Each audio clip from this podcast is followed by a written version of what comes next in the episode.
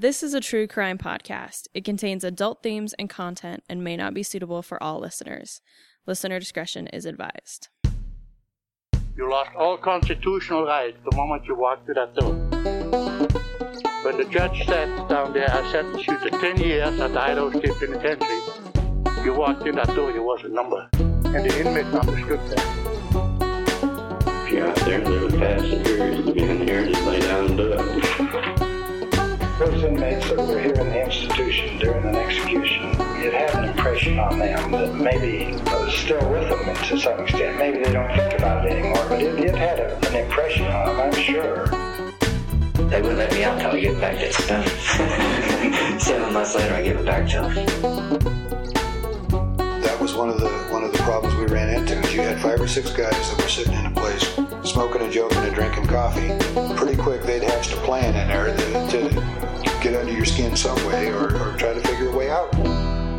Welcome, ladies and gentlemen, to another episode of Behind Gray Walls, a podcast dedicated to the Idaho State Penitentiary and the men and women who were incarcerated here, spent time here. I am Skye, and I'm here talking to Samuel. Samuel, how's it going? Good. How's it back being in Idaho? It is good. Always good to be home. It's exceptionally green right now, and I don't know if that's because of all the rain that I think the area got while I was gone, or if it was because I was living in Los Angeles, where, like, yes, things were green, but it was also the city, so there just like wasn't grass everywhere like there is out in the suburbs where I live. But yes, so good to be back. So unfortunately, Anthony could not be here again today. We are continually crossing our fingers that he'll be able to join us on the next one, but again, he just is busy. The site is busy, which is good. We're very thankful for the business and for everyone who's interested in learning about Idaho history and the prison history. So please keep coming, but hopefully we'll have him back soon. It's been a great school season so far. We've been very busy with a lot of educational groups. You you pick the right time to come to Boise. It is mm-hmm. incredibly green. We got mm-hmm. lots of flowers. Yeah. Go in the foothills. They're all blooming right now. Well, I mean, Idaho's just the greatest. Maybe I'm biased. I am. But let's hear maybe about some of the not great parts. So, who are you talking about today? So I'm going to be talking about Oscar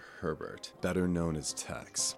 It all started when William Williams drank too much as he attended a fall country dance in November of 1891. The cowboys and young women participating seemed to be having a swell old time, so when William began to ramble, they just ignored him. Why listen to a sad, intoxicated cowboy when there's whiskey to be drunk and dancing partners waiting to be swung around? When his rambles changed from coyotes to the dead body in the desert, no one noticed at first. But something about William's words sent a shiver down Billy Ayers' spine, and after listening to the story a little bit more closely, Ayers decided he needed to get Deputy Sheriff Green to investigate. The two men rode their horses to the spot William described. There they did, in fact, discover a body. William Williams had been telling the truth. After 30 days of decomposing in the elements, not to mention the scavenger, the corpse presented a most upsetting appearance. Only half of the face remained, the rest eaten by coyotes. Yikes. But enough remained to recognize John Andrews, better known as Dutch John. Within two weeks, O.S. Herbert, better known as Tex, confessed to killing Dutch John. But even after being found guilty and sentenced to the Idaho State Penitentiary, many community members felt frustrated that justice had not actually been served. As conspiracy theories began to run wild and the truth became more obscure, what really occurred between these two gunslingers in 1891 has become one of Idaho's most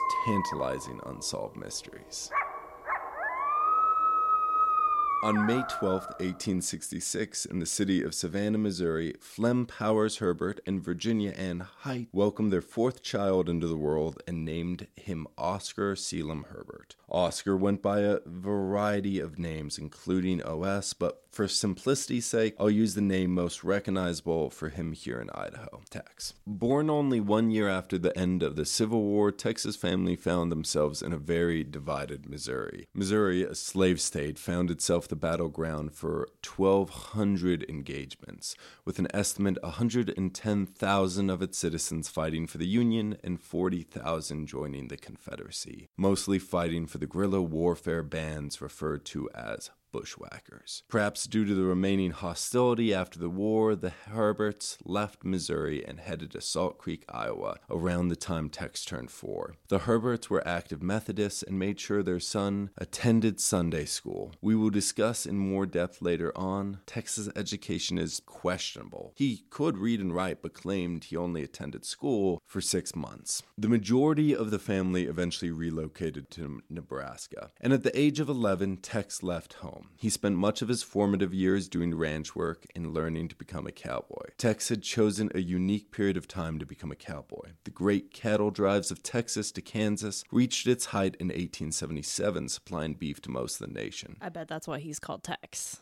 The beef industry The beef industry. coming coming from Texas. Yep. But with the completion of the Union Pacific Railroad in 1869, long cattle drives became significantly less necessary. Not to mention due to the continued migration west from homes, farms, and immigrants made open range for cattle less of a viable option. Cowboys, of course, turned to the mountains, moving their cattle to less settled areas, making Wyoming, Montana, and Idaho some of the last free range areas of the West. But in 1886, the year Tex turned 20, one horrible year changed ranching forever. After an unusually hot summer, the winter to follow between 1886 to 1887 decimated the West, with temperatures dropping to negative 50 below, resulting in hundreds of thousands of cattle freezing to death. This winter alone destroyed an estimated 90% of Western livestock. The Big Die Up, as it's referred to, ended true free range ranching forever. It put huge amounts of small ranchers out of business, whose farms were then bought by big ranchers who saw their power grow significantly during the turmoil. Of course, with huge amounts of cowboys out of work and with big ranchers becoming more aggressive for total industry domination, these factors created a perfect condition for widespread cattle stealing, better known as rustling. In 1890, after the death of his father, Tex found himself in eastern Idaho. Idaho still offered more ranch jobs than many other states, but it had been a hard few years for Idaho cattlemen who were currently experiencing a difficult phenomenon. Their cattle were disappearing, often only a few at a time, but gone with little or no trace. Between butchers checking brands and law enforcement inspecting cows entering and leaving the state, the missing livestock left the community baffled. These cows were simply disappearing. After authorities failed to capture these rustlers, the locals of Pocatello decided to take the law into their own hands. Cattlemen H.E. Rand, Thomas Sparks, J.W. Kenning, and W.M. Burke started to put together a plan. With the amount of disappearances and no signs that they were being marched out of the state, unless they were being abducted by UFOs, that left only one other option. Can I tell you I was about to be like, so you you're telling me they were not abducted by aliens. So that's so funny that you put that in there because I was totally going to make a joke about it. In 1890, the vigilantes waited in the shadows and watched the train pull into the station. Three cowboys yipped and hollered as they loaded the herd into boxcars. As the vigilantes began to move in, they recognized the men. Bill Hannon, the foreman, better known as Cheyenne Bill, led the party, followed close behind by a man named John Andrews, better known as Dutch John. Then finally bringing up the rear, O.S. Herbert, known locally as Tex. So we've got the Netherlands, Cheyenne, Wyoming, and Texas all represented in this trio. That's fascinating. You don't have to be a detective to guess where Cheyenne Bill is from. yeah. Rand came out of hiding and pretended to be one of the workers on the train. He began to help the three cowboys load the cattle, but of course, Rand carried alternative motives. As he moved the cows up the ramp, he checked the brands. By his count, he recognized 46 cows wearing stolen brands. This was all the proof they needed. The rustlers were caught red handed.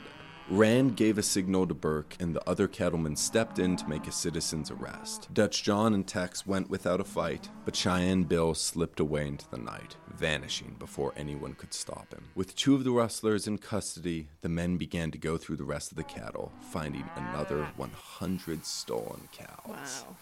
Now, three cowpunchers, no matter their skill or strategy, could pull off a smuggling operation this size. Others needed to be involved. They suspected these men stole cattle from all across southern Idaho and shipped them to Seattle, Washington to Frey and Company to be butchered. Law enforcement sent out arrest warrants for Frey, along with Matt Watts, a rancher suspected of being involved. Immediate suspicion fell on the bosses of these cowboys, all of whom were prominent businessmen. Cheyenne Bill worked for the War Bonnet Cattle Company. Dutch John and Tex both reported to H.B. Hake, the cattle king of Idaho. In total, 12 men were accused of having involvement in the operation. By that summer, Cheyenne Bill still managed to elude his pursuers. Meanwhile, Dutch John, Tex Frey, and Matt Watt went on trial for over a hundred stolen cattle. 45 year old Dutch John, in particular, struggled to control his fury, claiming he knew enough information to damage the lives of all the cattlemen in the area as well as the prosecuting attorney. He demanded he be tried first, and if the state did not acquit him of all charges, he threatened to quote, Told all I know about that business. the court did in fact try Dutch John first, who they acquitted. Okay. The court found Tex and the rest of the accused innocent as well. All the cattle rustlers, despite being caught pretty red handed with over a hundred stolen cattle, walked away that day with zero charges. Sure. The small town farmers and ranchers in the community were outraged. Blackfoot Times showed no restraint in their response. Quote, It is given to reason that cattle thieves escape punishment in Idaho because the state constitution holds that no unusual punishment shall be inflicted for the perpetration of crime. Cattle thieves have gone unpunished so long that punishment now would be unusual and therefore prohibited by the constitution. Stop. So much sass. Okay. It is impossible to say why they were acquitted. Possibly the vigilante aspect contributed to the outcome, though compared to the cattle thieves' lynchings occurring in 1891 in Montana and South Dakota, the actions of these small ranchers in Idaho seemed pretty tame in comparison. Mm-hmm. It's hard not to wonder if Dutch John's words did in fact influence the astounding outcome. Dutch John never named names or told what he knew, but the question remained of whether he could keep quiet. How long would he keep these secrets to himself? I've no doubt all of these thoughts and possibilities ran through Deputy Green's head as he and Bill Ayers looked at Dutch John's body that November. Whatever secrets Dutch John knew, he no longer could tell. Dutch John's lips were silenced forever. The discovery of Dutch John's body left Sheriff C. M. Smith with a long list of things to do. Smith must have known right off the bat the seriousness of this discovery and the possible implications it might have on prominent community members. The sheriff called in L.T. Mitchell, the coroner of Idaho Falls, to perform a medical examination. He then swore out a warrant for the arrest of Tex. Last of all, now sobered up, William Williams needed to give him a straight story and a better explanation of how he knew exactly where to find that body. William, though probably experiencing a mean hangover, cooperated willingly and seemed to be just grateful to get the whole ordeal off his chest. This is the story he confessed to the authorities. That October, William Williams got the word that B.F. Hake needed help rounding up some lost cattle. William, who needed the work, happily agreed, but once he met with Hake in person, he discovered that the job was a little more different than the one that had been advertised. Hake needed a dead body identified. Tex confessed to Hake that he killed Dutch John. Apparently, Hake either did not believe Tex or wanted a clear identification of who Tex killed. Worried for his own personal safety and not knowing who he trusted enough to identify the body, Hake asked his nephew, Reed Hake, to go and bring back clothing belonging to the dead man. According to William, Hake hired him to be a bodyguard for his nephew. Despite this sudden change of duties, William agreed. The three men rode to the area around Market Lake, near modern day Roberts and Menan, Idaho. This is where Hake's cattle grazed during the summer months. The trio did not talk much during their three day trip, stopping only occasionally with Tex cooking all of their meals. They spent the first night at Andrew Smith's ranch. Allowing traveling cowboys to hold over for a night is common courtesy done by most ranchers. Smith did not even ask the purpose of their journey. On day two, they arrived at a forlorn part of the road, difficult to distinguish from any of the other sagebrush country. If you've ever spent any time in this part of Idaho, the word that might immediately come to mind is lonely. The wind-swept valley is a lonely country. Tex recognized an old log on the side of the road. He pulled out John's coat and hat from underneath it. As they walked through the field, William started to get nervous. What if Tex brought them there to kill them? What if Tex had accomplices hiding in the wilderness around them? William drew his gun. Reed and Tex, both of whom were calm, did not react to the drawn revolver and carried on with the task at hand. A little ways away, they found Dutch John lying face down on the ground. The body wore a shirt, vest, gray pants, suspenders, boots, gloves, and tied around the throat a black handkerchief. While the coyotes had already paid a visit, the body at this point remained considerably fresher than it would when William showed it to the authorities a few weeks later. The men rolled over the body. Along with the gray hat and coat, they took the black leather gloves and the black bandana to show Hay. William observed two bolt wounds in Dutch John, one in the side and one through the back. If the ride there had been quiet, it did not compare to the silence of the ride home. William asked Tex why he had killed John. According to William, quote, He said Hake said he would never see him want for anything if he'd done that. Once they returned, Hake, now satisfied, hid the dead man's clothes in the store at Reed's suggestion. Once the business concluded, Hake walked William out, thanked him for helping him. However, he told William it would be best if he just let the matter go and not speak of it to anyone, saying, quote, He was an outlaw and nobody would bother with it. Then, to thank him for his troubles, he gave William a $10 credit at his store, a modern equivalent about $330, and sent him on his way. After hearing all of this, the sheriff added Hake and Reed to the list of arrests. Meanwhile, Hake, learning of William's lack of discretion, sent one of his cowboys, Will Marler, to tell William to quote, Keep your mouth shut until you've seen him. Alas, Hake sent this message too late. The authorities were already on their way. On November 8th, after taking Reed and Hake into custody, law enforcement found the dead man's clothes in the store, verifying William's story, but they did not find Tex. Tex no longer resided in the area. After the identification of Dutch John, Hake felt it best to get his employee out of town for a bit and sent him to work at his ranch in Soda Springs for his foreman, Jarvis. Hake and Reed's preliminary trials attracted much scandal and a huge audience, all desperate to get any information they could. There were even whispers that Cheyenne Bill attended the event in a disguise. I don't know how closely you follow like the British royals or whatever, but there's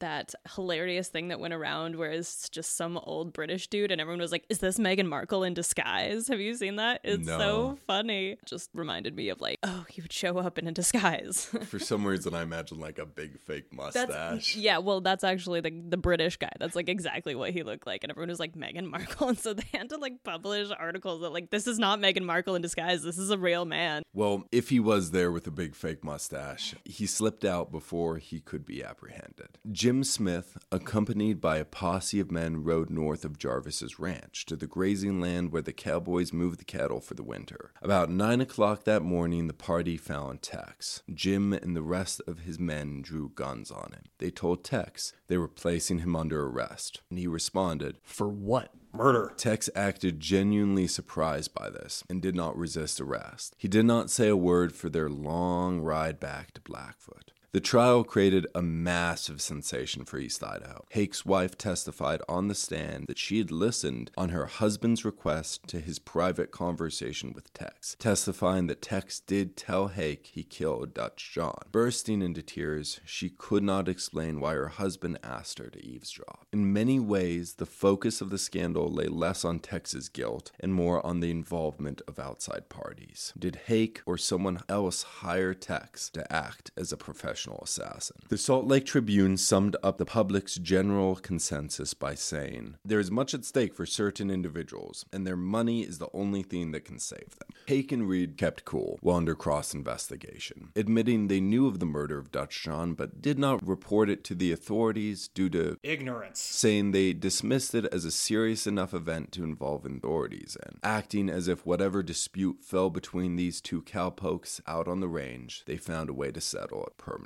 Tough Tex, as he was referred to by newspapers, shared his version of events. While plausible, it caused skepticism in the public and led to even more questions. This is Tex's story. The two of them were driving the cattle north for the winter. They fought over what to do with Hake. Dutch John wanted their boss eliminated. In fact, he went as far as threatening to kill Hake, as well as a man named Woolley and W.M. Burke. Tex, however, remained loyal and outraged that John even suggested such a thing. This caused bitter tension between them the entire ride back. They dismounted as they came to that desolate clearing, and Dutch John casually remarked, Wouldn't this be a good place to catch old hate? Tex furiously spat. Son of a bitch. Dutch John went for his gun. Tex told him. You son of a bitch, you better take that glove off first. I don't have to, you son of a bitch. John's revolver barely cleared leather when Tex's gun flashed out. The shot rang out and Dutch John went down. As he hit the ground, his own gun discharged into his side. Oh. Tex immediately told Hake what had happened after he arrived back with the cattle. A conversation his wife apparently listened into. If my husband was being spoken to, I 100% would listen. It does raise the question of why did Hake ask his wife to listen to his conversation with Tex? And did he know what Tex was going to tell him? But even so, why would he do that? You know what I mean? Yeah, I wonder if he had some sort of like talk with her beforehand and like she had some sort of story and he was like, okay, well then listen and see what he says and like let me know how this compares. That's Yeah. interesting, yeah. The coroners concluded John Andrews' death resulted from a clear and deliberate murder. Although his examination also showed a bolt shot through the heart caused John's death, but unlike Williams' conclusion that Tex shot Dutch John in the back, the report seemed to suggest the bolt entered through John's chest. The state of decomposition likely contributed to the dispute. However, the distinction of being shot through the chest as opposed to the back is probably what saved Tex from being convicted of first degree murder. At the end of the day, there were no witnesses, only a body eaten by coyotes, a tight lipped cowboy, and the largest cattle boss of Idaho with the dead man's clothes. The state found Tex guilty of murder in the second degree and sentenced him to 35 years at the Idaho State Penitentiary. Do you have any guesses on the convictions of Hake and his nephew Reed? I have no idea. Acquitted on all charges. Sure, that makes sense. While many felt their role in John's murder nothing less than explicit, the court did not agree. Conspiracies immediately began to grow, not just around Hake, but around the other two cattle king that the public suspected Tex of being careful not to name, naming only the one whose involvement the public already knew about. This is also where we first see speculation on Tex's mental capacity. Papers described him as slow and indicating his mental vulnerability likely led him to being talked into committing the crime. Here is the Idaho statesman's thoughts on the verdict. Public opinion is pretty well divided on the case, and many are disappointed because Tex did not break down and tell who hired him to kill Andrews, as it is freely claimed someone did. It is further claimed that there were two associates, but J. H. Hawley, prosecuting attorney, could not pump the information out of the defendants. These accessories were rumored to have helped, but little evidence could support this theory, other than the gunshot was one through the front or back, depending on who you believe, and the second shot through the side. In an unrelated side note, the prosecuting attorneys were C.S. Winters and J.H. Hawley. Hawley, who later became the mayor of Boise and the ninth governor of Idaho, has many connections to the prison. Hawley convicted Len Douglas, who I did my live episode on at Treefort. He also worked as the prosecuting attorney for the Harry Orchard and Big Bill Haywood case, as well as helping Diamondfield Jack get off death row, which Anthony talks about in episode 23 of season 3 of this podcast. The Ketchum Keystone shared their blunt response. Quote, A man was shot in the back and killed. The shooter convicted of murder in the second degree, instigators and prosecutors of this dastardly deed are free men. The murderer has refused to peach, and justice is satisfied. Despite the controversies and conspiracies, the court's conviction remained. On January 23, 1892, the penitentiary received O.S. Herbert, better known as Tex. Tex, at 25 years old, weighed 146 pounds and stood 5 feet 9 and a quarter inches tall. His complexion was light, his hair brown, his eyes were gray. The prison noted that he stoops, his little fingers were crooked, scars on his face, wore a size 8 boot, a light mustache. When brought into the prison, he entered with $1.85 in his possession, which rests somewhere around $60 in modern currency. When Sheriff Smith dropped Tex off, the two were seen laughing and joking with one another before having a rather friendly goodbye. Tex showed good behavior in the Jail, and his time in the prison followed this pattern as Tex slowly earned the respect of the guards. Tex became one of the cooks. He went from cooking beans for his trail mates over a campfire to cooking for the entire prison population. Perhaps his impromptu trail cooking skills came in handy since he cooked prior to the construction of the dining hall. Tex served in this position for 19 months. I bet his experience, like uh, as a cowboy, was very helpful in that regard Sure. because you know you're just out there on the range, you got to make food, and so I bet his food was good actually. During his time in prison, Tex wrote and received just a tremendous amount of mail, which is instrumental in understanding what really happened, but it also only adds to the confusion. One thing that I found interesting were all the name similarities and possible family connections. For example, the livestock commissioner of Nebraska, J. A. Hake, is clearly a close friend of Tex and writes to him frequently. Is there a familiar connection between H.B. Hake and J. A. Hake? It could explain why H.B. Hake hired Tex in the first place, as well as why the Livestock Commission in Idaho did not push harder for their conviction on Tex during the cattle rustling charges early in 1891. Matt Jarvis from Nebraska writes to the warden on Tex's behalf. Again, perhaps a coincidence or maybe even another family connection to Jarvis of Soda Springs Tex worked for. Now, moving into the realm of the more strange, J. H. Hawley acted as one of the prosecuting attorneys for the case, but Tex's personal lawyer who saw to all of his affairs while at the prison is named E. R. Hawley. Hmm. From what I could find, no family connections that I could hmm. see, but Okay. I don't know. Now, these connections seem to be a little more on the innocent side,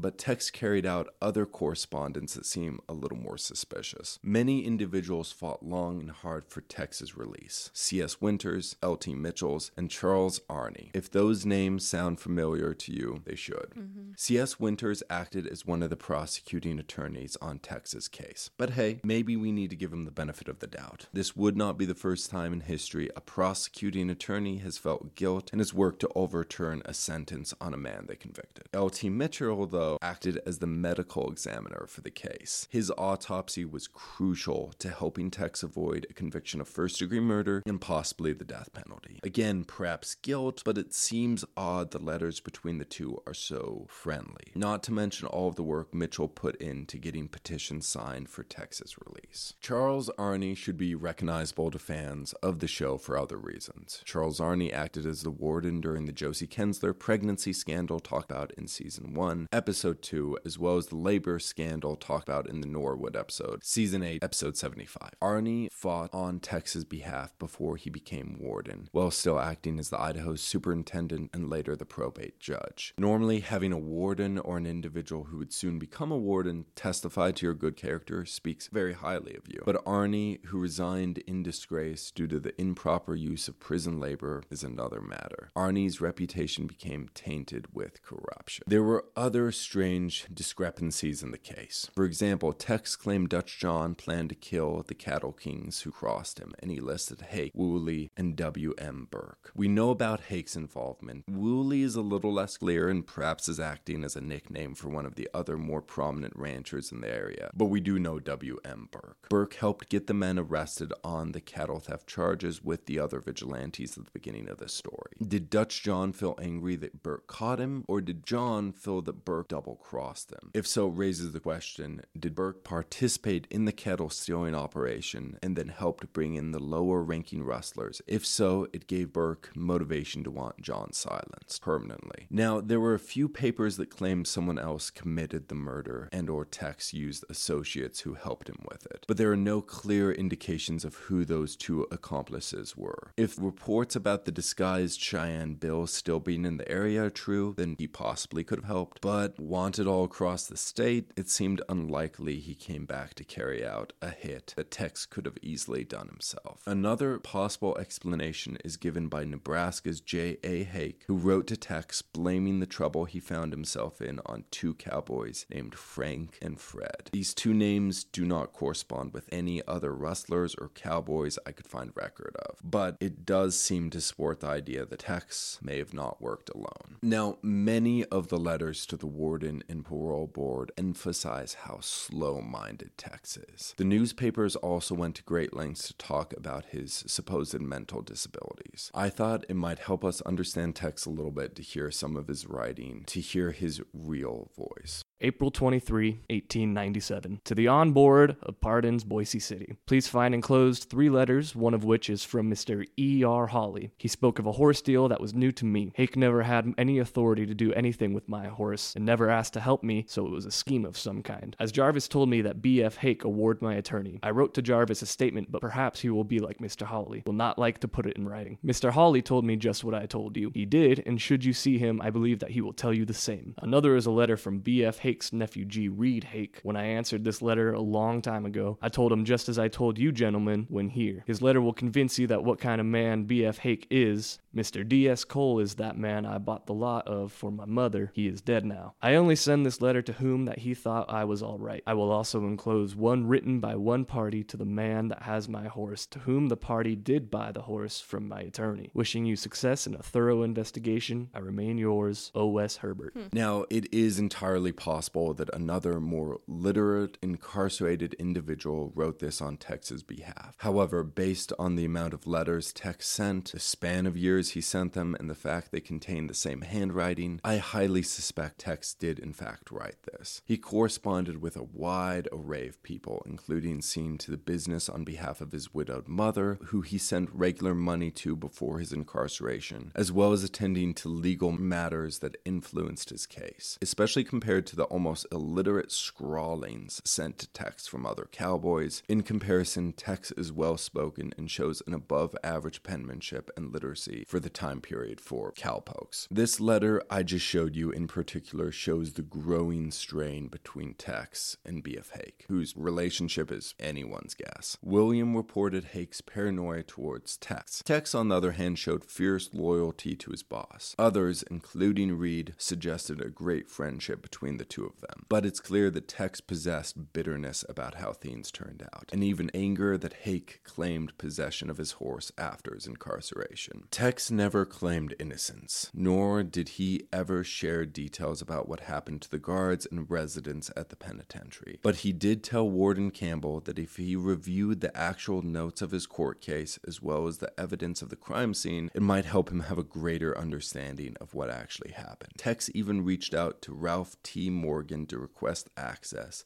to the documents to share with Warden C.P. Campbell. Morgan reached back to Tex with some rather bad and strange news. He could not send the warden copies of those documents because they no longer existed. A mysterious fire started and burned down the county clerk's office. The fire claimed Tex's court transcript, the sheriff's report, and of course, the autopsy of Dutch John. This unexplainable fire wiped out all hard evidence left over from the case.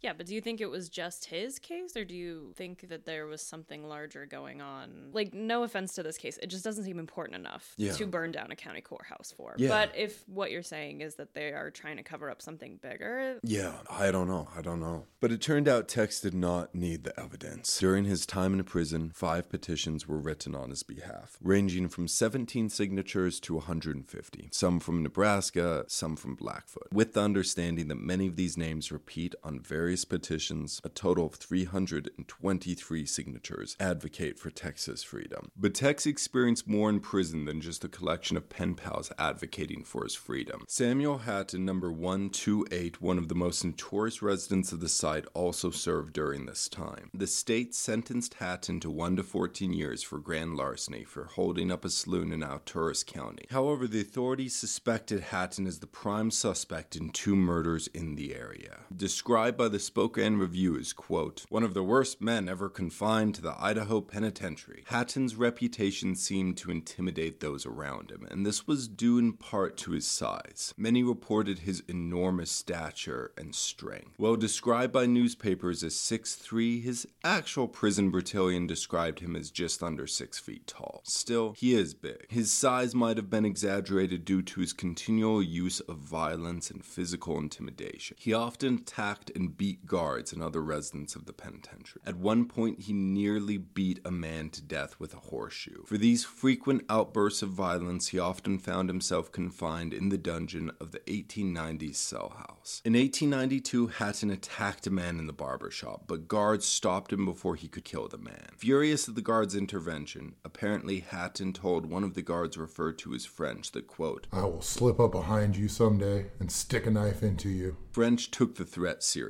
Despite specific rules disallowing guards to bring in weapons, French began to keep an 8 inch Bowie knife with him at all times. On December 16th, French went to bring Hatton his breakfast. The prison held Hatton in solitary confinement in a cell on the third floor of the 1890s cell house. Not an uncommon practice when all of the cages of the dungeon were full. French asked Tex, the cook, to accompany him. Together, the two of them walked up the stairs to the very top of the cell house and found Hatton in his cell on his bed writing a letter. Tex puts the food and coffee cup on the ground and slides it into Hatton's.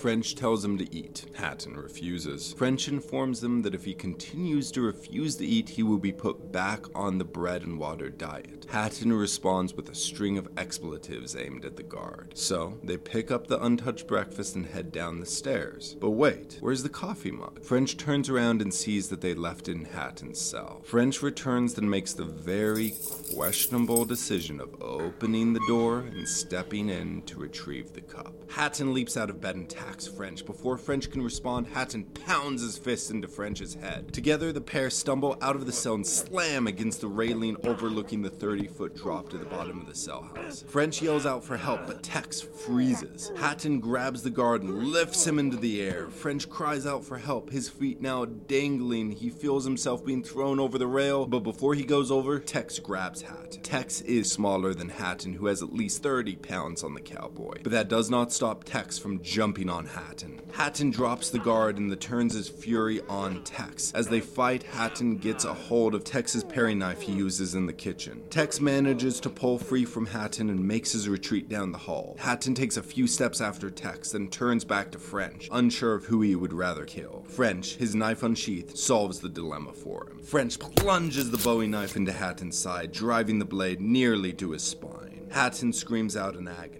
I've been cut! Hatton attempts to run but goes down at the top of the stairs. There, he dies. The Idaho Statesman reports, quote, Blood was splattered on the walls at an interval where it had gushed from the wounded man's side as he ran along the corridors, while from the cell to the spot the convict lay in a pool of blood was a long streak of crimson. Yikes. The investigatory team declared French's actions justifiable homicide. It's clear French should not have had a knife, but it's also clear it was a kill or be killed moment. If you're interested in hearing Samuel Hatton's entire story, check out the Stool Pigeon Saturday with our incredible Suzanne in season 6. While ridiculed by some for his momentary pause, it's clear that Tex's actions saved French's life in one of the most gruesome moments in the history of the old Idaho Penitentiary. On January 7, 1898, Tex received a pardon after six years in the Idaho Penitentiary. Tex headed back home to his family in Nebraska. Here he soon met Jenny Mail Neely. It must have been love at first sight because the pair married August 10th of that year, only seven months after his release. Oh, look at that. That's cute. I have a picture here that I'm showing Skye of the two of them. It looks perhaps like a wedding photo. Mm-hmm. They both look very nice, very Victorian in their dress dress well, they both seem like content. Yeah. Like, because, you know, you look at these old photos sometimes and they're just like dead serious, but they, both of them have like a slight smile on their face. They like seem genuinely happy. So, For sure. Together, they moved to Iowa, where Jenny gave birth to their first son in 1900. Two years later, Jenny gave birth to twin girls who both passed away. The following year, Jenny died on September 3rd at only 26 years old. That November of the same year, on November 30th, Tex remarried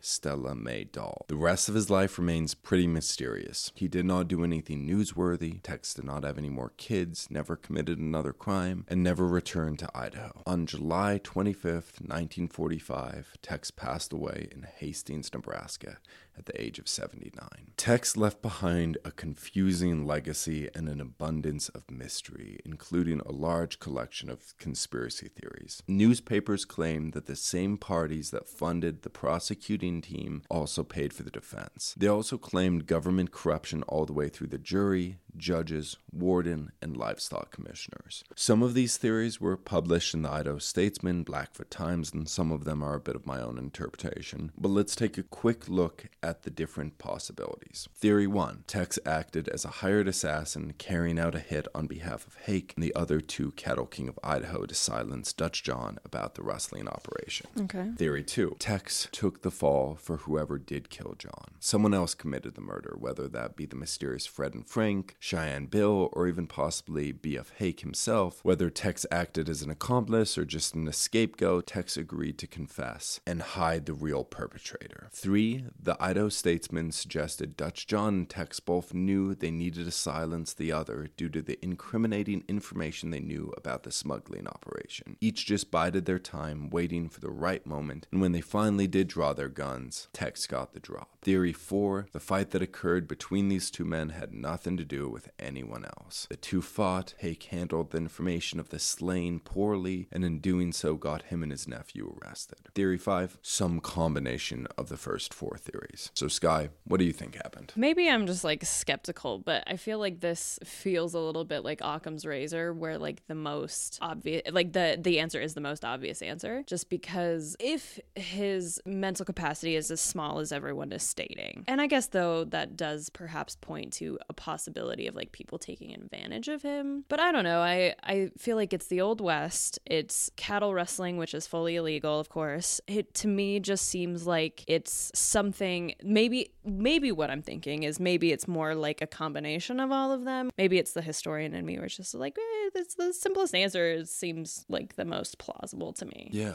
And with conspiracy theories, one thing you always have to consider is how many people have to be silenced in Right. order for this to work. Right. The the Blackfoot Times was sure the government was involved in Sure. the cover up. And if the government was involved in the cover up, like how many people are being silenced? Right. However, especially with the wealth of cattle ranchers during this time period, especially mm-hmm. after the big die up, we do see a lot of corruption among Right. livestock commissioners in other states. And so I don't know. But like money so often means you get to openly get away with corruption. Like that's what we see so Yeah. often is that Yeah. that these people are just like, well, I have more money than you, so I get to do whatever I want. Here's the weird thing about Tex. From the time he goes on trial to the time he's pardoned, they really play into this idea of, of he's mentally slow. Right. Before that time period, it never gets brought up. The guards seem to not suspect that. And then, of course, after his release, Right. it's never mentioned again. He writes a lot. And of course, writing isn't an exact reflection of your mental capacity, especially some people can be more skilled in other areas and struggle in others. But he handles the finances for his mother, for his lawyer. He's exchanging a lot of complicated mails. He's requesting legal documentations from his lawyer, stuff to send to the warden. See, but if that's the case, then that would seem that that is truly a defense strategy to get him off. Yes. So then the whole theory of like, well, the the prosecution paid for the defense, he was like the fall guy. Then why would they use that? It's getting blown out of proportion by the newspapers. Right. Yes.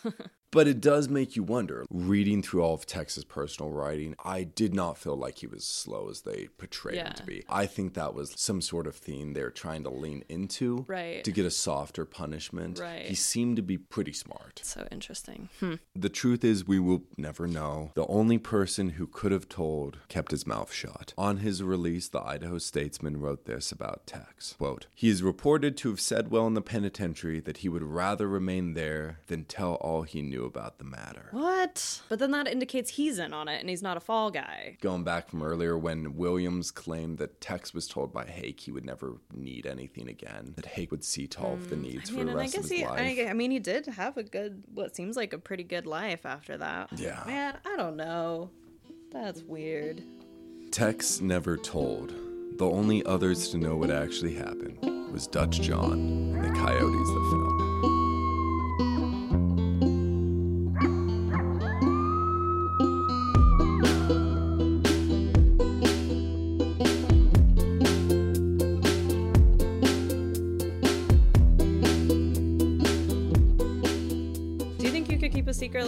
For your whole life? I don't know. I guess it depends how much I'm being paid. That's true. I guess if someone was taking care of you, I don't think I could. I'm such a blabbermouth. I love, I love talking and spilling, spilling tea and. As a good historian should be. right. I know. I do uh, tell. I love being involved in other people's business uh, and telling other people's business. I don't know. That's so interesting. Well, very well done. Today, I am talking about number two five two nine, Cora Atkinson. But before we get started, we have a surprise. What? Anthony snuck Oh in in the interim, and he is here to comment. And we're so thrilled to have you. Damn, yeah. Oh my thank you. gosh. Oh my gosh. How have you been? Oh, you know, just hanging around. I don't hanging think. out, Yeah, I was gonna say I don't up. think you do anything. No, just doing nothing. It's been nice. It's been really good. Just been on vacation for months. like It's- everyone's like we don't need anthony around Yeah, at all I we should just get rid of him It's been completely. It's been really nice. No, I'm sorry. I had a meeting and then I show up and then I realize it's canceled. So I rush Ugh. back. I was literally outside the door here at the studio listening to Sam's part and Right. laughing at parts. and yeah, good just- work, by the way. again i do wish you had just knocked on the door i'm sure it would have been fine Well, I, I don't want to disrupt the flow. You guys are in it. I was like, that's what makes me so happy is that this continues to live Yeah, on. yeah. That like you guys are both such amazing storytellers, oh, and I could just like be out there, just like, oh, you know, proud dad. Like, yay, things are going. Like these guys are amazing. Yeah, it was. Uh, it's very cool. Well makes it, this podcast would be nothing without you so we're so glad to at least have you here Oh, for man. commentary Every episode you're on, Anthony, the episode only gets better. It's Oh true. It's wow! true. oh my gosh! Just because I sign this paychecks, you know. I mean, I'm not saying that's why I'm excited to have you here, but I'm just, I don't know. I do need the paycheck. I'm so excited to have you here. I'm actually, I was looking, I was told Sam I was looking through this yesterday and I was like, this is actually so interesting. So, sources today her inmate file, Ancestry.com records, newspapers.com records, the Bureau and the Great Experiment, how Prohibition fueled bootleggers, mobsters, and corruption from FBI.gov, changes in homicide and suicide rates during Prohibition in the U.S., 1900 to 1950, from Statista.com, Cambridge Dictionary website, the era of gangster films on American experience on PBS, filmsite.org, the 1930 MPPDA production code, from Bohemia to Czechia by Czech author Jiri Schittler on Radio Prague International, and then just some quick Wikipedia um, mentions from Bohemia, Greater Moravia, Austria Hungary Compromise of 1867, Czech Republic, Bureau of Prohibition, and the movie Scarface from 1932. Nice. So we're all over the place. Yeah, Uh, I'm excited. I, I know, isn't it interesting? like international and prohibition. I Like, know. that's all I kept hearing. I know. Like, what? There's, this is it's so all exciting. crazy. Okay, so Cora Atkinson was born Carlina Cora Horacek on May 4th, 1884, in McWilliams, Nebraska, to Vinzel Horacek, who his anglicized name was James, and Francisca, who went by Franny Horacek. Now, both of her parents were Bohemians, and that doesn't mean what we think it mean or what we use it to mean today. It just means that her parents immigrated from Bohemia in 1882 through Ellis Island. Now, so for those of you who don't know, Bohemia is currently the westernmost and largest historical region of the modern day Czech Republic, and it passed through various stages of independence, monarchy, and empire in its long history. So I am not a European historian. There's so much history to know. So this is literally just like the quickest rundown I could get. Bohemia first was a duchy of Greater Moravia, the first major Slavic state in Central Europe in 870 AD. Then it was a kingdom in the Holy Roman Empire under the House of Luxembourg in 1310 before becoming part of the Habsburg monarchy in 1526. Bohemia and the modern day Czech Republic saw a lot of shifts in power throughout its history. It fought for independence from both the Holy Roman Empire and the Austrian Empire several times, roughly between 1500 and 1700. Then, after the defeat of Austria in the Austro Prussian War in 1866, Hungarian politicians put together the Austro Hungarian Compromise of 1867, whereby the Kingdom of Hungary was separate from and no longer subject to the Austrian Empire, and together they established the dual monarchy of Austria Hungary. Because we hear about that, especially during kind of World War One, and then it disappears after that. From that point forward, Bohemian and Czech nationalists tried unsuccessfully to make a tripart monarchy of Austria Hungary Bohemia in 1871. And so from this point forward, Bohemia always has a political party trying to seek independence. And this is actually the state that Bohemia is in when Cora's parents immigrated to the US, that they're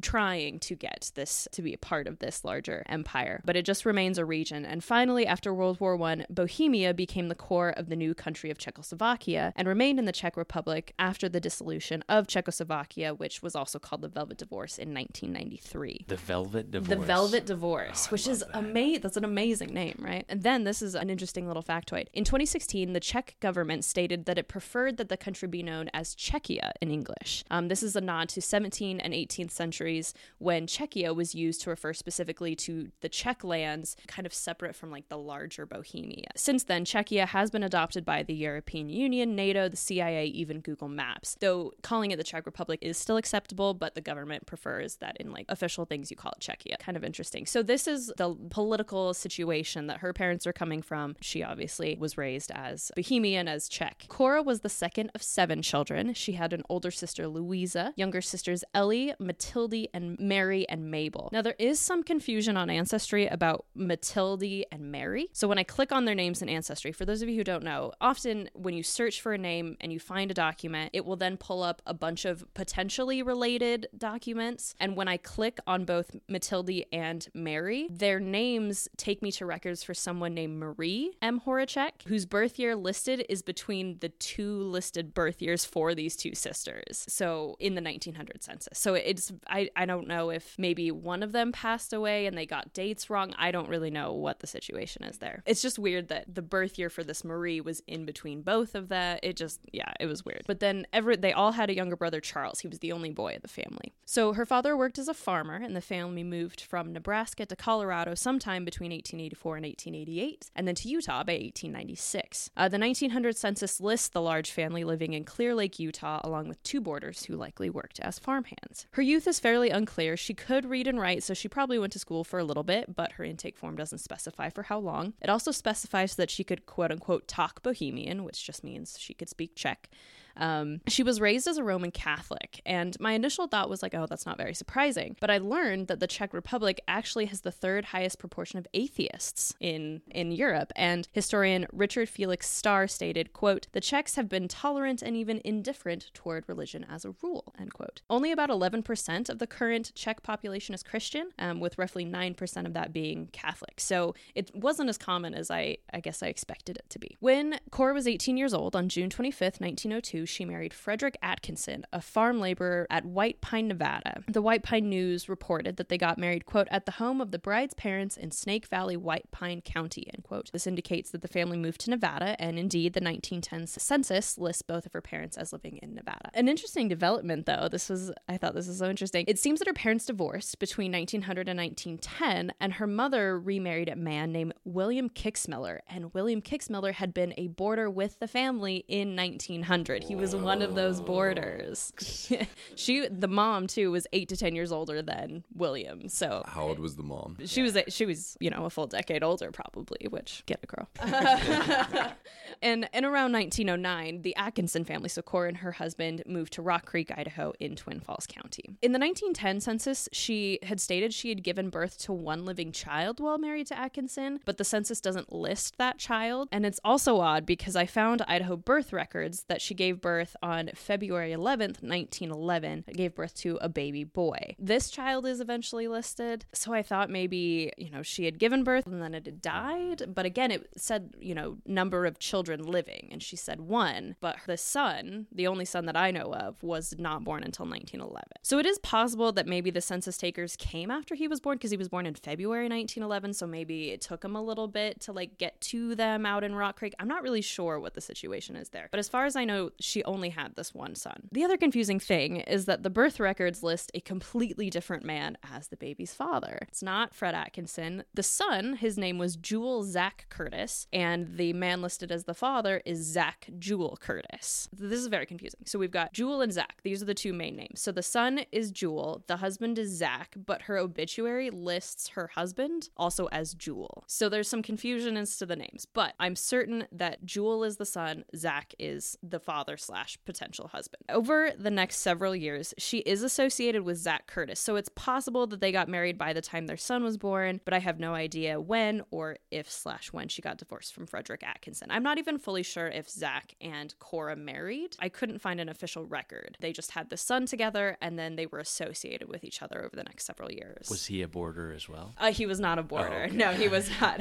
Zach Jewel Curtis was really Jewel Roberts, a farmer born in Oklahoma in 1888. What? Yeah. so if I found the correct person, Jewel was arrested and found guilty on a prohibition charge and of burglary in Oklahoma in 1908. So he did have a criminal past So- before he met Cora. Prohibition starts in Oklahoma. It- what year? oh. Because that's interesting. Yeah, 1908. That's 1908. It could have also been a county level prohibition. Okay. Which, with you know the Native American land there, Mhm, I could see mhm, that yeah. that's probably legislated pretty heavily. That makes Mhm, sense. Yeah. Okay. In February 1809, the Claremore Messenger from Claremore, Oklahoma, reported that Jewel Roberts had escaped from the county jail and had disappeared from the area. Four years later, on February 4th, 1913, the Idaho Daily Statesman reported that Jewel Roberts, under the name Zach Curtis, had been extradited back to Oklahoma. And by the time he had been arrested, he had established himself as such a respectable member of the community that about 30 businessmen of Twin Falls vouched for his reputation, sending a quote unquote certificate of good character to try to absolve him of these charges in Oklahoma. However, a group of other farmers and ranchers around the same area that Zach had been working with disputed this certificate, saying, quote, any endorsement of his character is not in line with his known reputation, end quote. But then there were other ranchers who were, quote, willing to vouch for his standing in every way. There is some, he probably is like not the coolest dude, maybe to his neighbors, mm-hmm. but maybe in town, like in businesses and stuff, he puts on a face. I don't know. I, I find that so interesting that it's not just like the businessmen and the farmers. It's like there's businessmen and the farmers, but then some other farmers are like, no, he's a cool guy. I don't know. And he's just like a general laborer. Yeah, he's a farmer. Yeah. and- okay. Complicated reputation. Yeah. Yeah. Yeah. And kind of a bad boy, obviously. Yeah. You know, escaping from jail. I know. Escaping from jail for years. He just For disappeared. years, so he, yeah. he pretty much came from Oklahoma to, to Twin Falls. So as far as I can ascertain, Zach, Zach slash Jewel, was returned to Oklahoma to complete his sentence of 30 days in the county jail. That was all he had to serve, but he oh. escaped and Do your time. yeah, seriously. So it's unclear what Cora was up to in the years that Zach was back in Oklahoma, but he was back in Idaho by late 1914, and he was probably really upset that his fellow farmers didn't stand up for him, basically sending him back to jail. So the Twin Falls Times reported on January 19, 1915, that Zach had been arrested for, quote, killing two head of cattle not his own, end quote, after the hide of at least one steer, and there are two articles that say two different things. So at least one may have been more than one. And these hides of the steers belonged to a Mr. Larson of Rock Creek. The same article said that, quote, Curtis is now in this city suffering from an attack of pneumonia. For fear that he will attempt to escape, a guard is watching him night and day, end quote. What is a little bit unclear is how Cora got involved, because she's not mentioned in this original article. She's not even mentioned as part of the crime at all until March 9th. So almost two months after this is first reported is the first time she is mentioned as being associated with it. Even then, all that was said in the Twin Falls Times when she was mentioned was that she was on trial with Zach. There's no explanation as to like how she was involved, what her role was in this. So the two of them, their trial began on Monday, March 6th and took two days. The jury was given the case at about noon on Wednesday and returned their verdict on Thursday. Both Zach and Cora were found guilty of grand larceny, and two days later they were sentenced to from 1 to 14 years at the Idaho State Penitentiary. However, a stay of execution or, you know, stay of, of sentencing was granted by the court as their lawyers filed a motion for a new trial, and I don't know the reasons for this motion. Both Zach and Cora were released on bonds, quote, pending the determination of their appeal to the Supreme Court, end quote. They remained out on bail until April 1917, so this is two years later, a year and a half after their motion had been filed.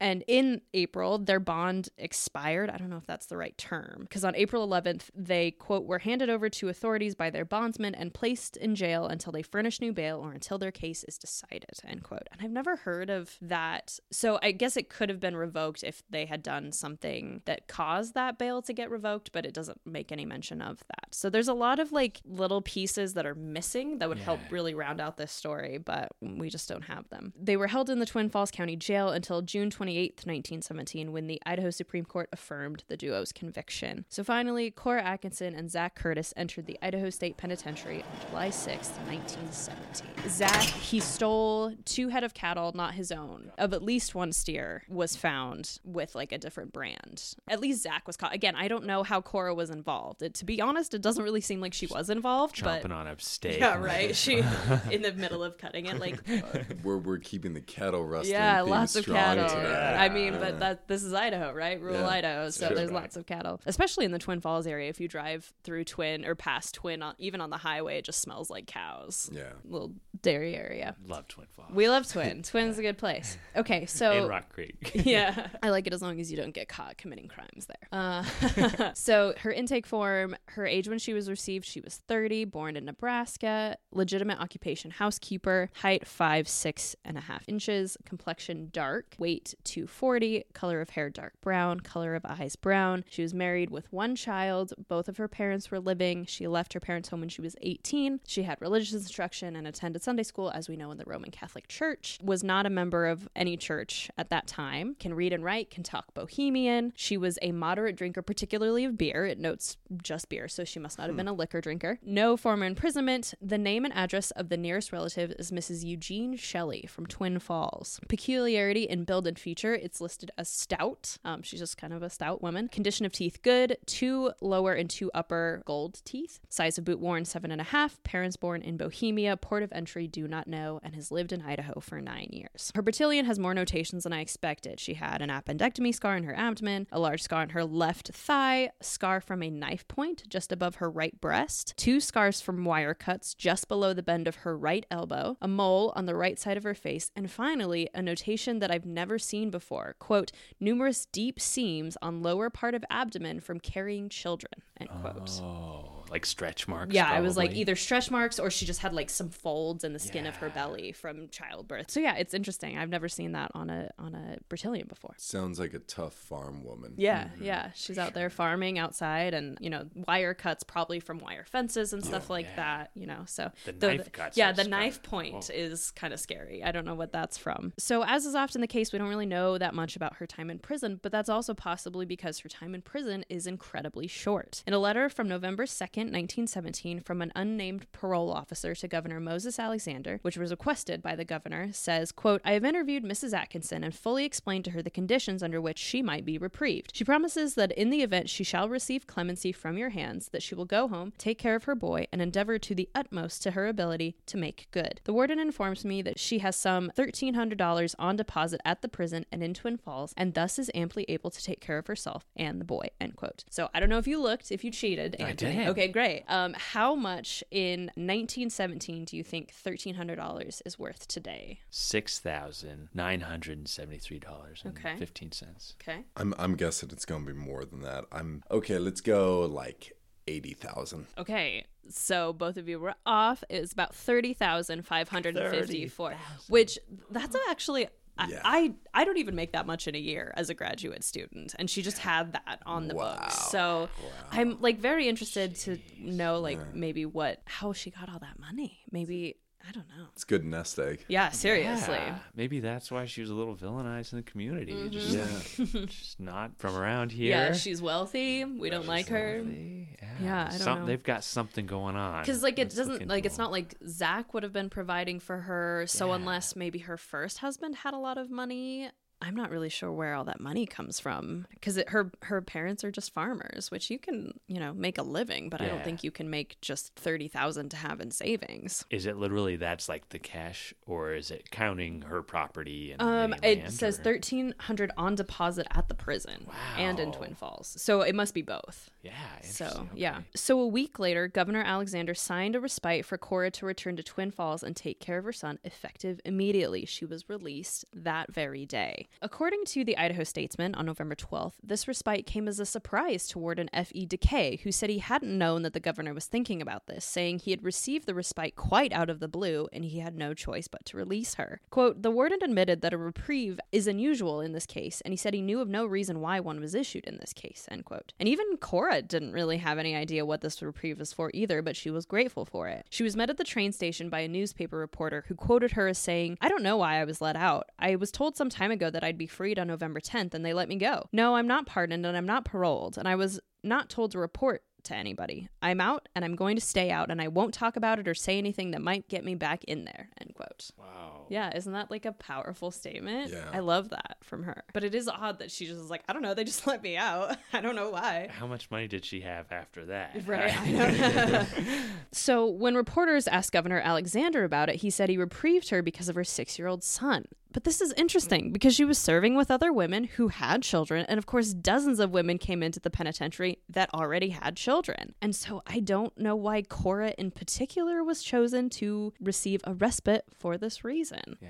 Governor Alexander said he didn't parole her. So basically, it sounds like if she had served her minimum sentence, he would have just paroled her. But because she had not yet served her minimum sentence, that's why he didn't parole her and gave her a respite. Zach, however, remained in the penitentiary until March 1st, 1919. Cora was fully pardoned in January 1918. So I, I do wonder if maybe that's the situation, as both of the son's parents were in prison, but her family was in the area. You know, of course, there's the children's home. So it just is so odd to me why she in particular got let out. Yeah, I don't know. Especially since we had women with younger Yeah. children coming in. Yeah. How how many women were in there at, at the time? Because this is this is Um, this prior is- to the, the dorm that we have now. yes, this is well, this is 19, yeah, 1917. So not a ton of women, probably probably five at most, I would bet. There is potentially a marriage in September 1925. It's a marriage record from Elko, Nevada, because remember her family's from Nevada, to a man named H.L. Crowell, and I think H.L. is Henry Lee Crowell, born in New Mexico, who eventually spent the rest of his life in Twin Falls. But this marriage record is the only one I could find definitively linking these two together. So I don't want to say for sure that they were married, but there is that kind of interesting record. So Cora did, as she told the reporter she would do, she returned to Twin Falls to live with her young son, and she never did anything or said anything to get her back in the penitentiary. The 1920 census finds them living with her father, James, who was working as a shepherd to support uh, Cora and Jewel. Her last name on the census is listed as Crowell, which, as we know, is HL's last name, but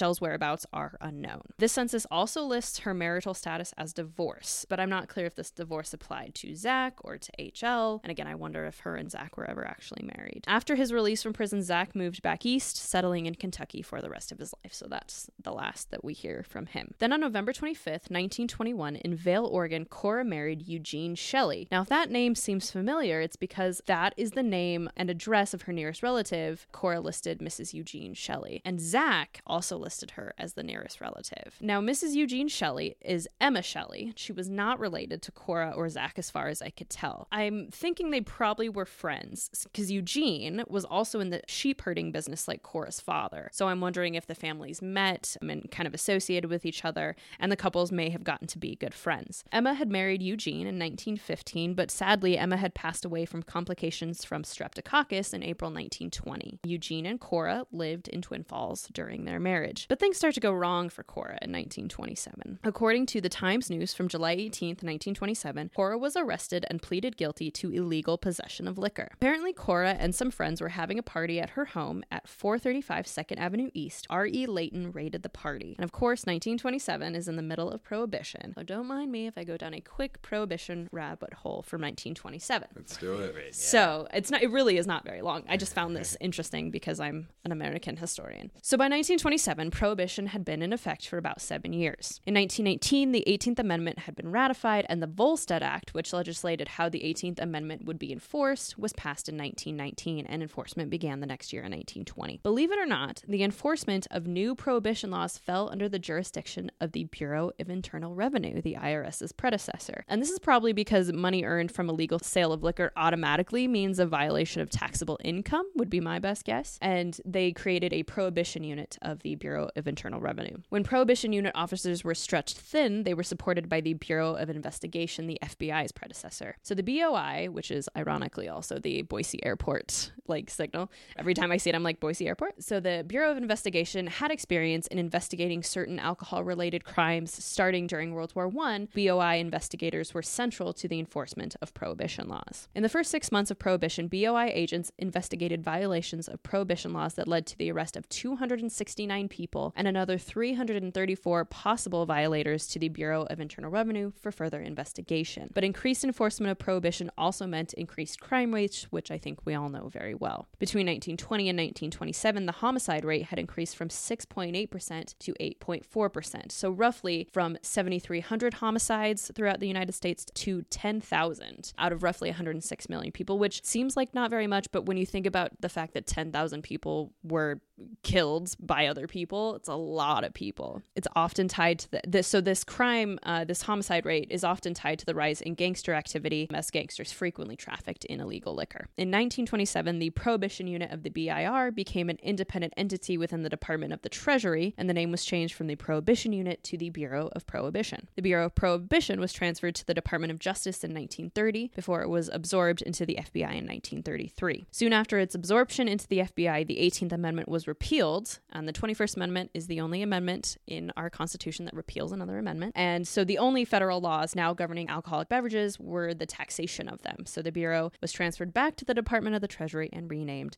the Alcohol Tax Unit. I also learned in this little rabbit hole that a prohibition agent was colloquially known as a prohee. In 1927 in Idaho, one of those unofficial prohees was Twin Fall Police Chief R.E. Layton when he raided the home of Cora Shelley and destroyed, quote, innumerable bottles of beer and strong liquor, end quote. He also seized, quote, some of the apparatus, end quote, they used in the illicit liquor trade, which would seem to indicate that Cora was making it herself, but they are not completely clear on that. Upon her arrest, she was fined $200 and sentenced to 30 days in the county jail. If she couldn't pay the fine, she could serve time for the fine at a rate of $2 a day, which, if she didn't have any money at all, would equate to 100 extra days in jail. However, she was given the option to pay her fine and have her jail sentence suspended on the condition that she left the state. She agreed to this, but asked the judge if she could pay some of her fine, which she had on her, and then be released on her own recognizance to get the money to pay the rest of her fine. The judge agreed, telling her to return at 10 a.m. the next morning. In this original pay, she paid between 50 and $80 of her fine, and again, the newspapers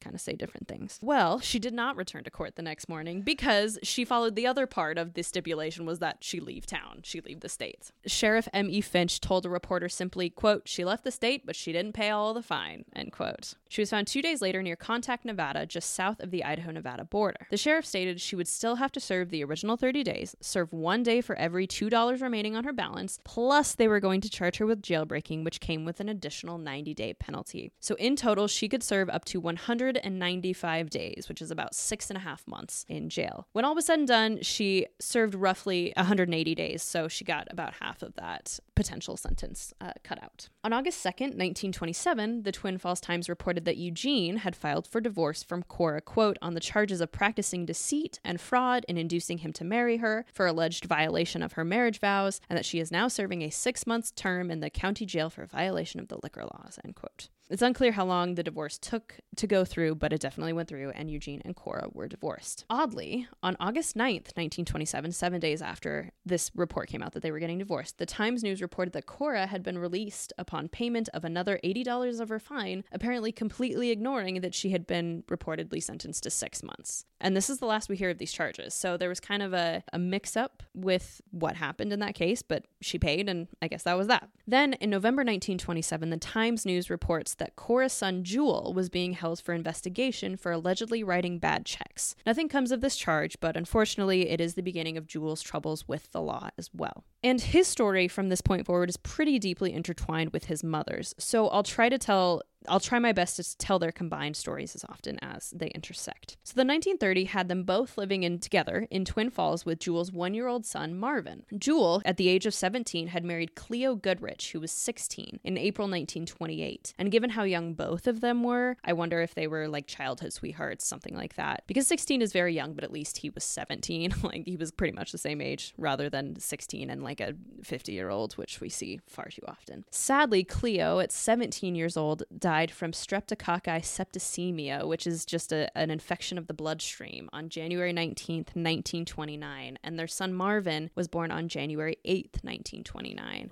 So it's quite likely that this infection was a result of childbirth, which is so horrible. It's 1929. Like, theoretically, we're kind of in the modern age, and yet you just get an infection and you die from giving birth. It's So sad. horrifying. So scary. But in a really sweet moment that I found, Marvin's World War II draft card lists his middle name as Cleo. So I don't know if it was if that was given to him at birth or if he ended up taking that on later, but I really love that. Jewel was just 18 years old at the time of Cleo's death, and so it's very understandable why he's now living with his mother. On September 20th, 1928, the Times News reported that Cora was, quote, on the carpet, end quote, again. Now, this is just an old saying, which means that she was in trouble with a person or an organization in authority. So she just was in trouble with the law again. Not for alcohol this time, but this time for disturbing the peace. She was fined $25, and there does not seem to be any jail time or escape. She probably paid the 25, and that was that. Sometime in the early fall of 1930, Cora and Jewel were arrested on charges of child neglect and contributing to the delinquency of a minor. And usually, contributing to a delinquency of a minor is related to alcohol. I don't know if that's the case for sure, but my best guess is they're probably either making alcohol or selling alcohol with Marvin in the house. And so that is enough for authorities to charge them with both of those things. Now, interestingly, Marvin, who was just one year old at the time, was allegedly sent to the state school in St. Anthony. But if he was so young,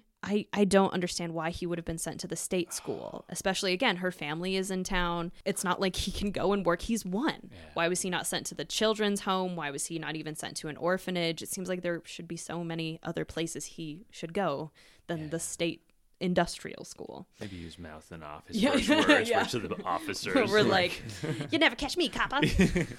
Ah, see? Pulls out a gun.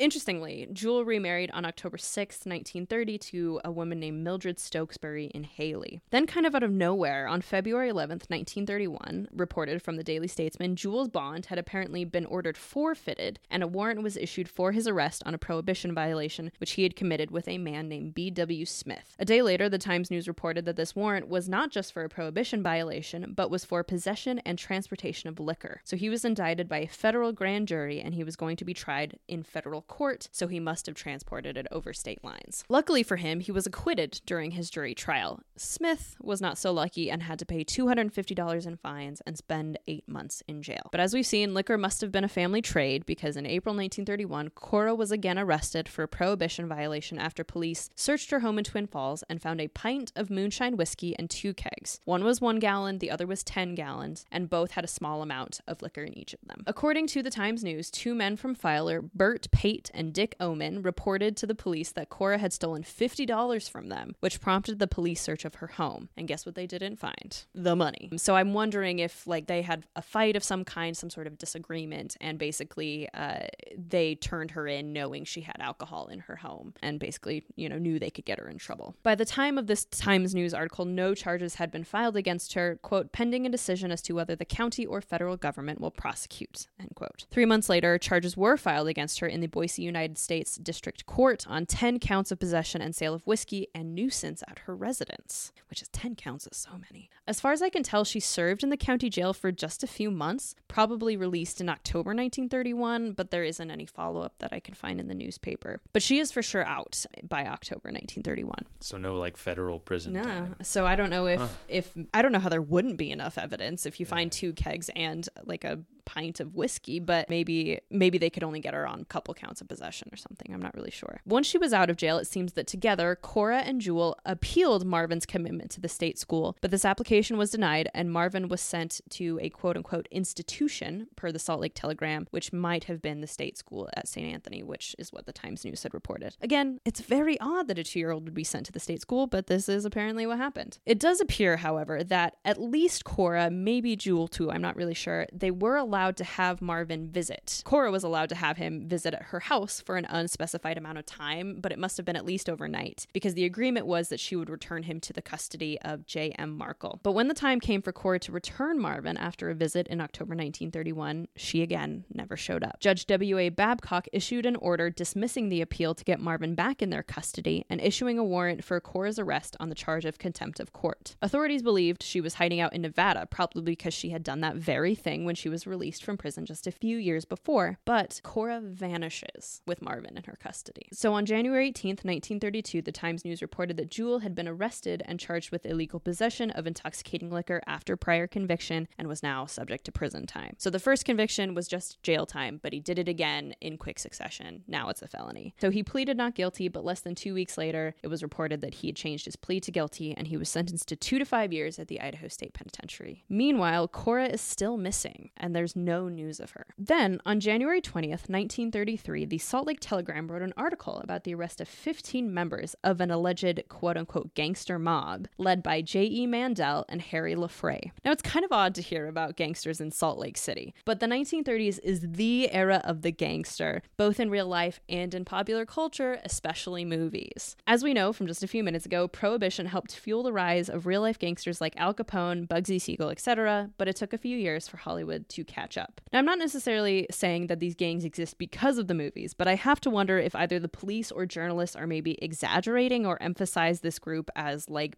gangsters or mobsters because it was so prevalent in the American lexicon. This is literally what I study in my dissertation. Not not fully this, but I study these old movies. So forgive me if I do like a gangster movie rabbit hole because I found this so deeply fascinating. The first thing that we need to talk about is the production code. Prior to 1930, movies kind of were just whatever people wanted. So there was all sorts of sort of objectionable material, or at least what people considered objectionable material. In like the late 1920s, this guy named William H. Hays, he and along with some religious ministers, some Catholic priests, stuff like that, they create this production code. And it starts to be enforced around 1930. And it's, you know, stuff like there shouldn't be killing, there shouldn't, you know, kind of stuff that's like, yeah, okay, that makes sense. But it's not really super strictly enforced. It's kind of one of those things that's like, you should really abide by these rules, but there's no like strict enforcement. Like I said, it comes out in 1930. So it's kind of there as a general rule. But the first gangster movie that was released in the 1930s was 1931's Little Caesar, starring Edward G. Robinson. And this movie is about a small town mobster who moves to Chicago and works his way through the ranks of organized crime until he reaches the upper echelons. This is kind of a spoiler alert, so if you really want to see this movie, then maybe skip ahead a little bit. But Robinson's character, Caesar Enrico Bandello, quote, lives and dies unrepentant of his crimes, end quote. So to have a criminal character die without some sort of punishment or repentance was a break from previous crime films. That's kind of part of this code, is if you do something wrong, you break the law, you have to be punished in some way. Little Caesar didn't, and it was a smash hit. People loved it. So, two other enormously popular gangster films were released over the next two years. The first was The Public Enemy, which came out in 1931 with James Cagney, and Scarface from 1932, starring Paul Muni. Scarface was basically a thinly veiled biography of Al Capone, which included an incredible amount of violence depicting at least 28 deaths. The Hays office, so the, the office that came up with this original production code, wanted several things cut from the movie, including a potentially incestuous relationship between the main character and his sister, and then they demanded producers film a new ending condemning gangsterism. The director of the film refused to film an alternate ending. He was like, I'm not doing that. I, I like what I've got. And it's it's popular. Actually ended up having to hire a co-director to be able to film this alternate ending. And so they ultimately cut enough stuff out of the movie and included this alternate ending enough that the Hays office allowed it to be released, but it was still so violent that many state censors didn't even show it in the like local areas. So this is pretty intense. So these gangster movies proved to be so popular that Hollywood made 50 of them between 1930 and 1933. 3 years they made 50 gangster movies. This is an enormously popular genre. This production code that I talk about is finally strictly enforced starting in 1934 to the point where it's not just like, yeah, you get our seal of approval. It's you do not release this without us saying you can. Because basically that's how much power they had. You know, it's much like sort of the the rating system that we have today where you have to have a rating on it in order to be legitimate anywhere. And you could to some extent release as like an independent, but the other thing to know about the film industry at this time is now when you release a film it goes to all the theaters everywhere. But back in the 30s, you so like studios owned certain theater chains basically. Their movies would only be released in their theater chains. That's why. So as an independent, like if you didn't necessarily have to abide by this code, but where were you going to release it? You didn't have, unless you had independent theaters, you know, you didn't have the ability for audiences to be able to see your movie. And it really cracks down on these gangster movies. And the very first rule of the code says, quote, crimes against the law shall never be presented in a way as to throw sympathy with the crime as against the law and justice or to inspire others with a desire for imitation, end quote. So anyway, there's this huge public fascination with gangsters, and apparently the Salt Lake City police were able to crack down on this particular LaFrey Mandel gang.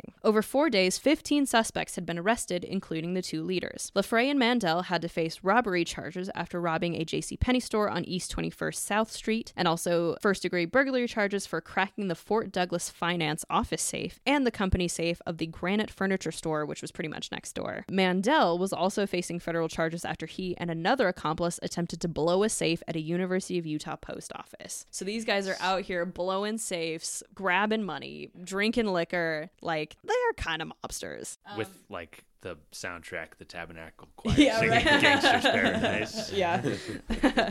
then, four alleged members of a different unnamed gang were arrested on suspicion of killing two Tooele men, John Stamey and Gregory John, during a service station robbery the previous November. During the raid of the home that these four members were living in, the police found a cache of explosives, clothing, and apparently some slot machines. Very weird list. And these that had been stolen from property at 325 Southwest Temple Street. And this was sort of the official reason they used to arrest these four people. At the house, they also found letters that connected their gang to the LaFay Mandel gang. These four members were Roy Matthews, Jack Cannon, W.S. Davis, and Mary Smith. And all four of them were put into the city jail along with a four year old boy. This four year old boy was Mary Smith's grandson, and his name was Marvin Curtis. Mary Smith is Cora Shelley. Wow.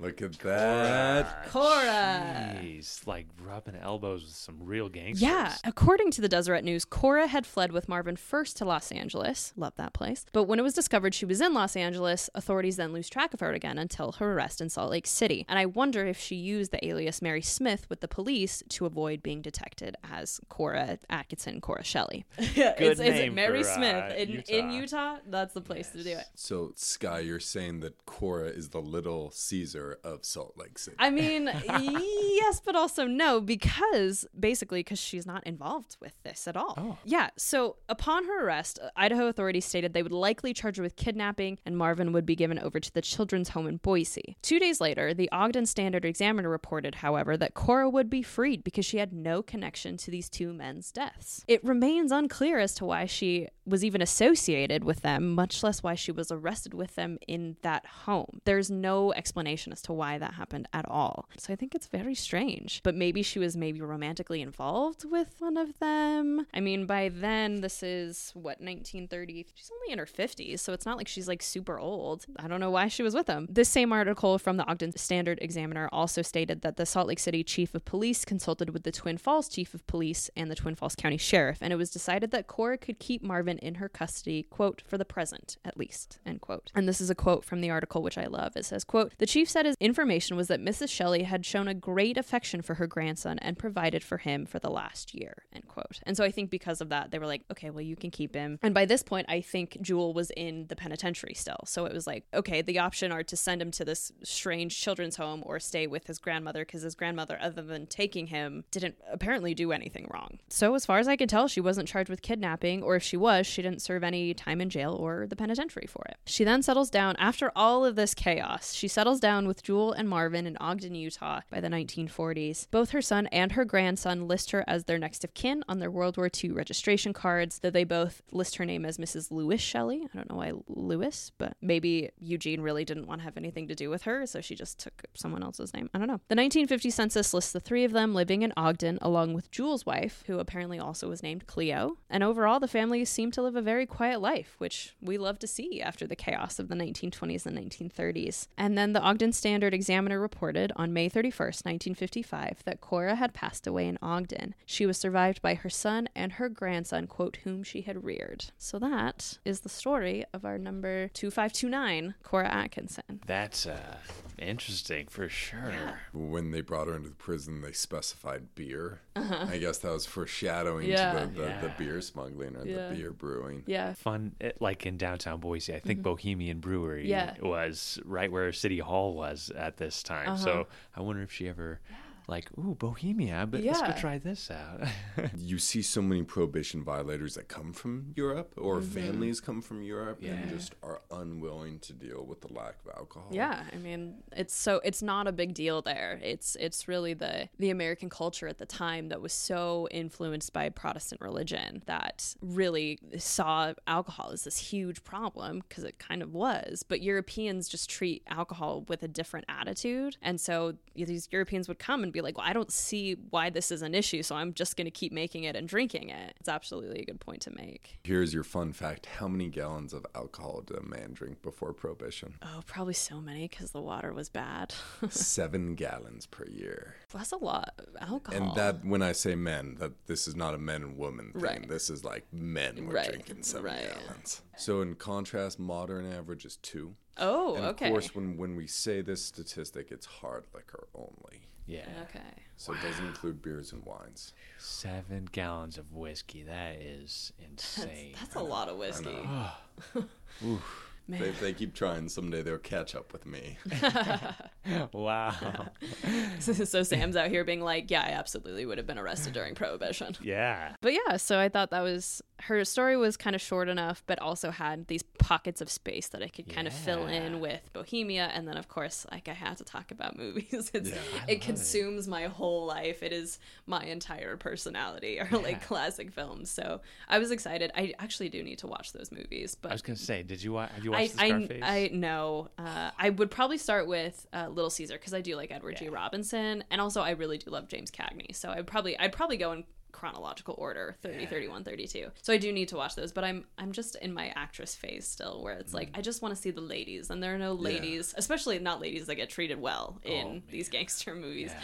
To now get into the phase where it's like I need to start watching legitimate classics because for a really Mm-hmm. long time I like I saw The Music Man for the very first time at the TCM Film Festival and it's like a quintessential 60s musical. I saw it on the biggest screen in North America with the lead actress in attendance. It's going to be a brag for the rest of my life because it was the greatest one of the greatest experiences of my life and i was in the middle of la when i was writing this and i was like i guess i just have to talk about these movies so apologies if anyone found it boring but yeah i thought that with these little pockets i could kind of sneak this extra information and it really rounded out her story in a really interesting way so What an Anyway. interesting story. And I like that it spans, you know, international Yeah. and Yeah. then so Idaho with Yeah. like cattle and Yeah. sheep and Uh-huh. prohibition. and- Right. wow. yeah she lived quite a Interesting. life Yeah. so uh, feels so good to be back i love i Aw, love recording in person. I love that you were able to join us for Oh, the second half of me it. too. and uh, hopefully we get you doing your own stories again soon but Soon, uh, yes, I've got a list. I've got my got my fellas I want to talk about. It's just uh, finding the time. Yes.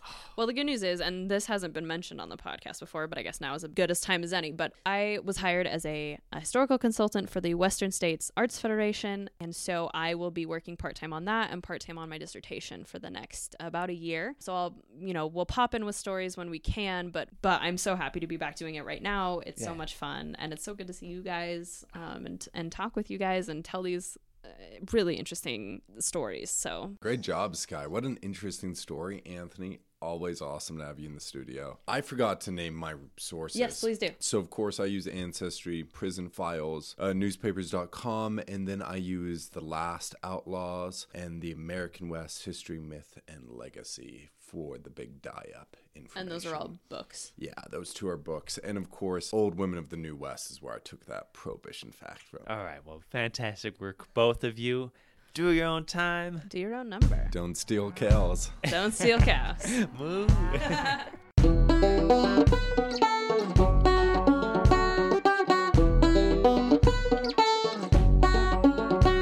If you enjoyed Behind Gray Walls, please rate, review, and subscribe so others can find our podcast. If you're interested in more Old Idaho Penitentiary information and to see mugshots of the inmates featured in this episode, follow the Old Idaho Penitentiary on Instagram and Facebook. If you want to learn more about the Idaho State Historical Society and its other sites, follow ID State Historical Society on Instagram or visit history.idaho.gov. If you have a question or comment for the hosts, please email us at behindgraywalls at gmail.com. Special thanks for voice actors Tristan Hafer, Logan Adams, Alex Provon, Eric Overzet, and Brady McGurk.